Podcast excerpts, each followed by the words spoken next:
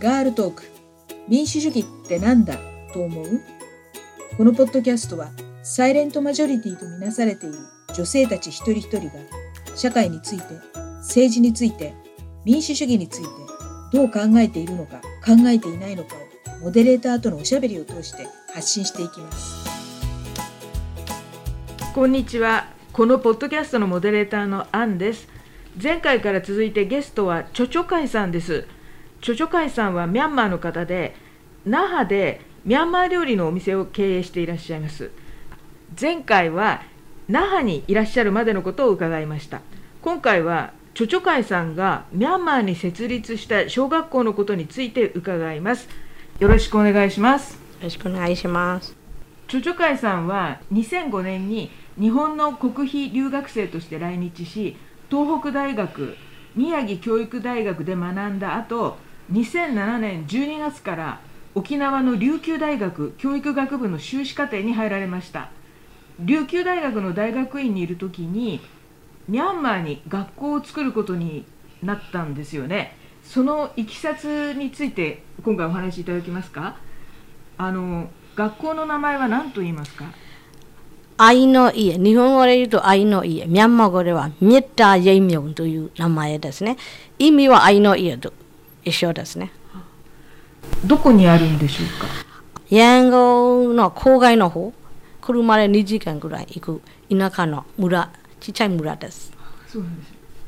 チョジュカイさんはヤンゴンのご出身でしたっけ？はい、ヤンゴの出身です。ところであのミャンマーの小学校って何年生まであるんですか？その当時はミャンマーのあ教育制度で5、4にですね。小5年生、中4年、あと高校2年生です。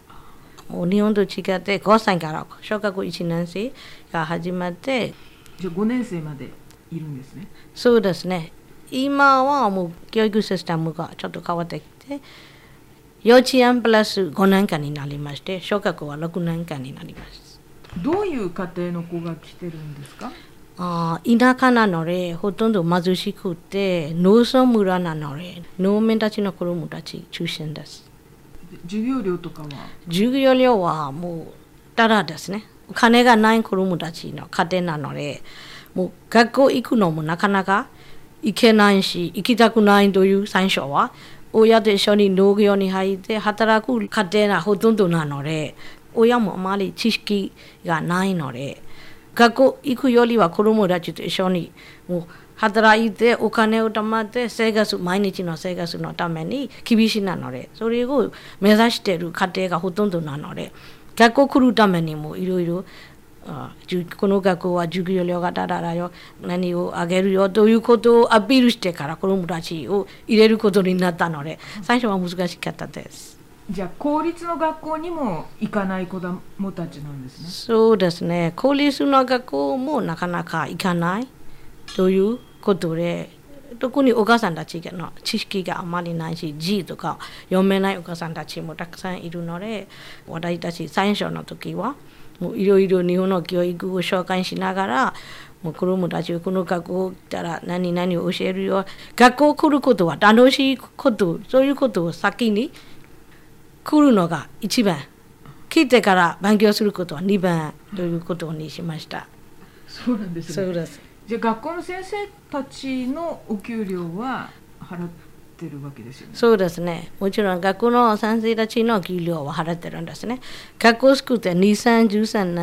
年で、その当時でもうロイヤルミャンマー、お店も学校を運営する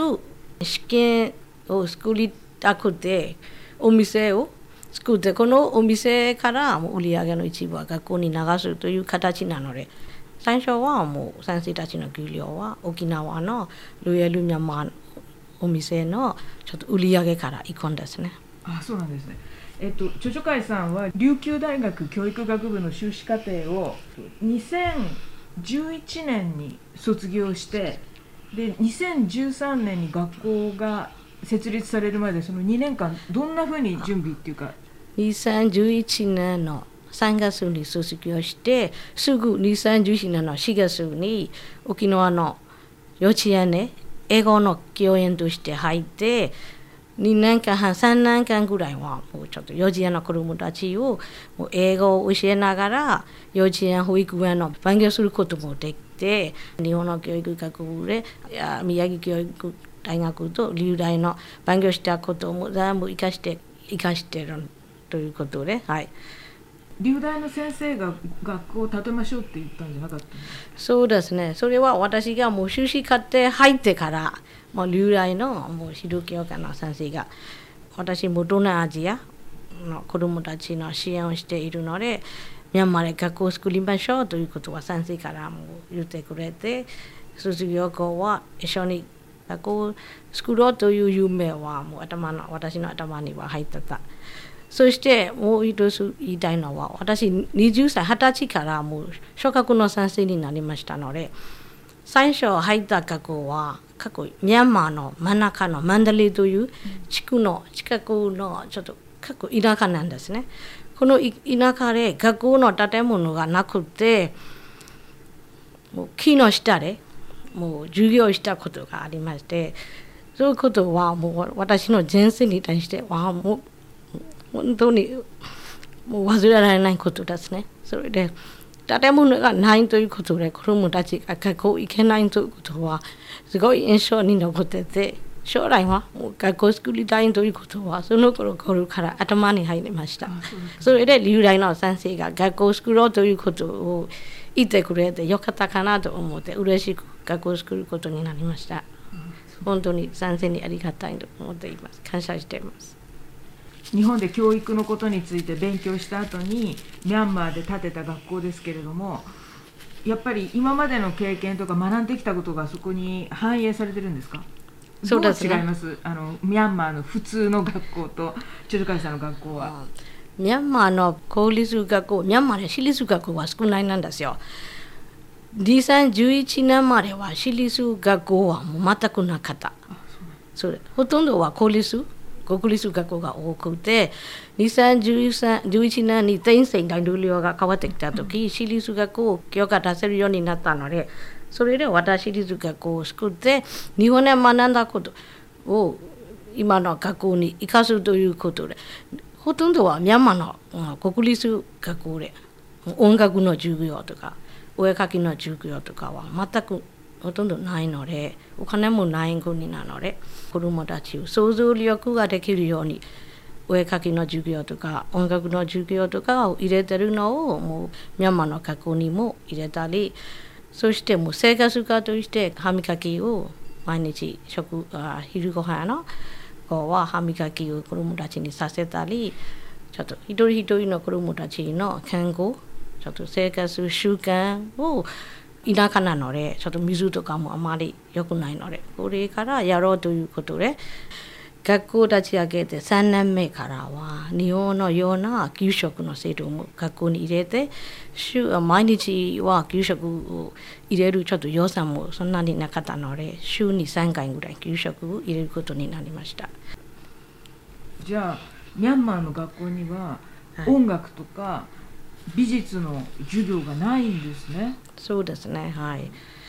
でも授業がないのに先生はどういう人が教えてるんですか？あ最初は私から。保育園幼稚園でちょっとボンバーピアニカの弾き方とかを習ったので沖縄のもう保育園幼稚園の校長先生たちが協力でホームワークピアニカをたくさん寄付してくれてミャンマー帰る時これを持っていて学校に置いて先生たちに最初は私からもうお前やりかの弾き方を教えて先生たちからまだ子供たちに流すということでミャンマー簡単な子供たちが弾ける楽器で実はミャンマーの楽器で始めてもいいけどミャンマーの楽器私も弾けないしそれで日本で慣れた本場ピアニカの弾き方で音楽の授業始まりました。じゃお絵描きはクレヨンとか。お絵描きは100円ショップでたくさんの方々が寄付されてもらったものを持っていてクレヨンを使ってもう最初はアンビスでもうプスの紙で本のプスのノートの方ね。お絵描きの紙とかもミャンマーで高いなのでなかなか買えないし毎回毎回ミャン日本からミャンマーへ持っていくのも大変なのでそれである紙でノートの紙でアンビスから始めてそれから私が帰る時もう100円ショップで買ってきたクレヨンとか持っていてそれクレヨンね色を塗ったり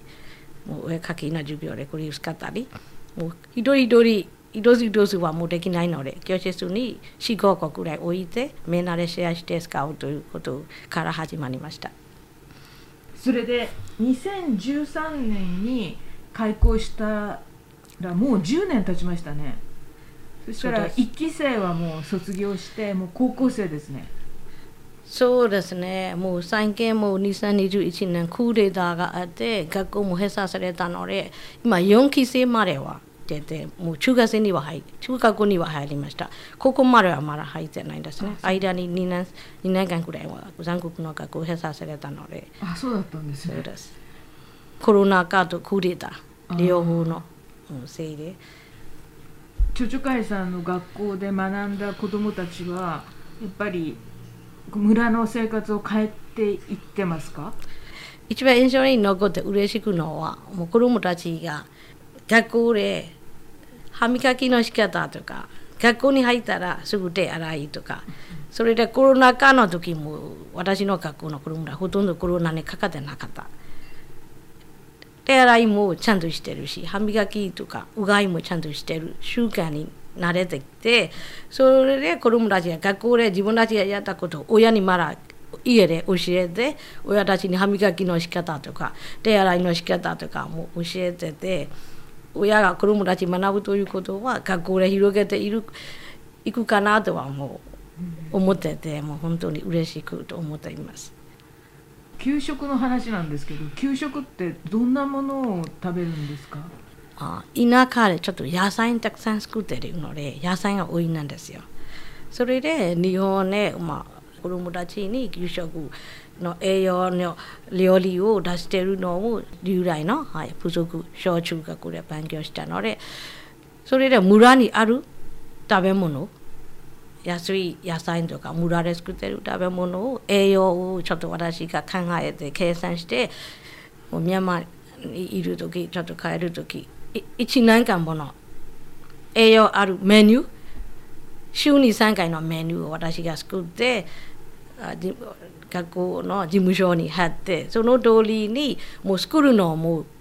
お金がないので職員入れることはもうできなくて親にお母さんたちにお願いしてお母さんたちにも営業のことをちょっといろいろ勉強させてからこのお母さんたち交代交代ねちっちゃい厨房を学校に作ってからお母さんたちが学校の厨房に入ってもう交代交代ね作ってもらったので、はい、給食のことは。中心は村の食材です。著書会さんヤンゴンの方ででそのアイヌイエ小学校はヤンゴンから車で2時間ですよね。そうです。村の人から見たら著書会さんは、まあ、よそ者じゃないですか。なんかその村の中にそうやって入っていってあの学校を作る時になんか苦労とかありました？なんか反対されたりとか。あそうはなかったんですね。この村も親の親戚とかもいるんですね。それでこの村を選んで、親戚も学校の先生なんですよ。学校の先生がこの村全と結婚されて、この村で住んでいて、この村のことは彼女から、いとこのお姉ちゃんからもいつも山帰る時も聞かせてもらって、もうヤンゴンから2時間ぐらいなので、他のところよりは近いなので、もう何回か見に行っててそれであそこを、えー、学校を作ることになったので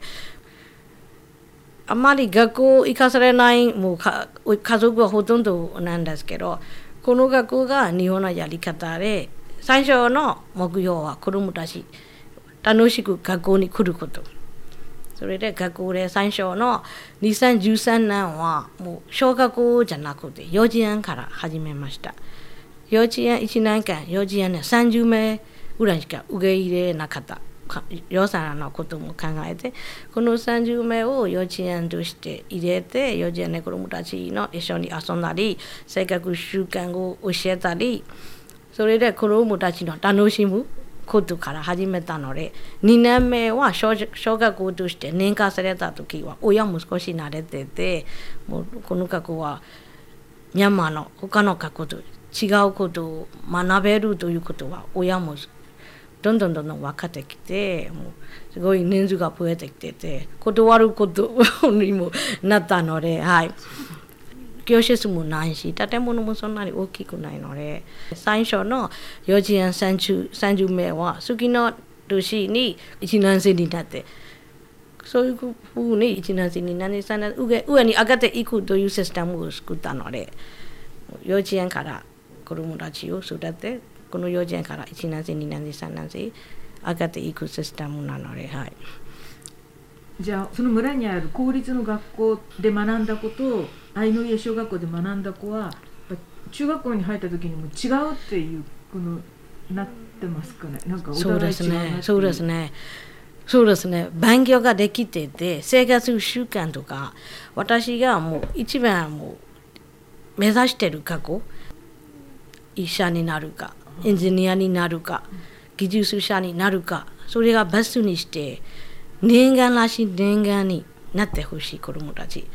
自分のことだけでは考えなく自分の社会周りの社会それから自分の国を良くする子どもたちになってほしいお互いに仲良く勉強できる環境を作りたくてこれが中心に教えたんですね。あのその著書著書会さんがね日本の教育を見て学校を建てられてでもその小さな農村から少しずつ輪が広がっていく様子が分かって、すごく私も嬉しいんですけれども、はい、著書会さんが学校を設立したのが2013年ではい。はい、でちょうどミャンマーの民主化が進んであの改革開放の時でした。今ミャンマーはまた軍事独裁政権に戻っているじゃないですか、はい、著書会さんの学校は社会の変化に合わせて他の学校のように変わらざるを得なくなってくるなというふうには思いますか？2013年からもちょっと民主化に向けてる時代になったのでそれからもう2015年にスチクさんの政権が勝てられて2020年までは自由ができる民主化のもう国に少しずつ変わってきたんですけどその時はもう一番やりやすくてもう日本人の方々も学校にもう訪問に連れていくこともできたし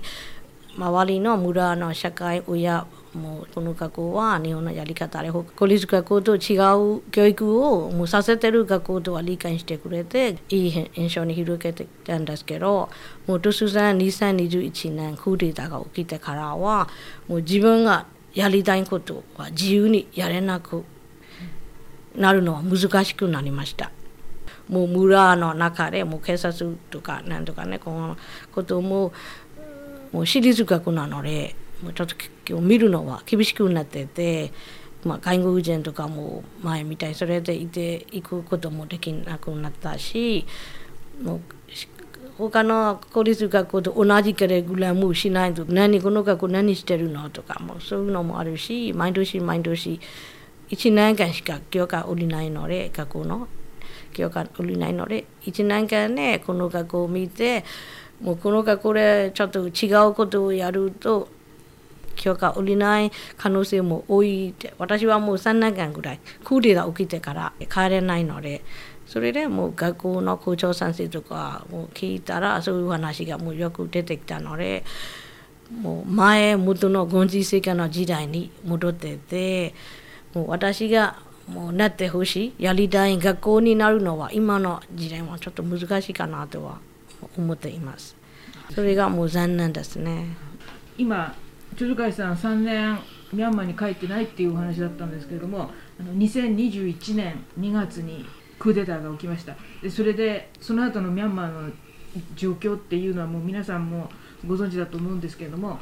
軍事独裁政権下でのミャンマーっていうのはどういう社会なのかっていうことについてあの次回お話を伺おうと思います。今回は著書会さんがミャンマーに設立した愛の家学校のことについてお話を伺いました。著書会さん次回もよろしくお願いします。はいよろしくお願いします。ありがとうございます。Thank you.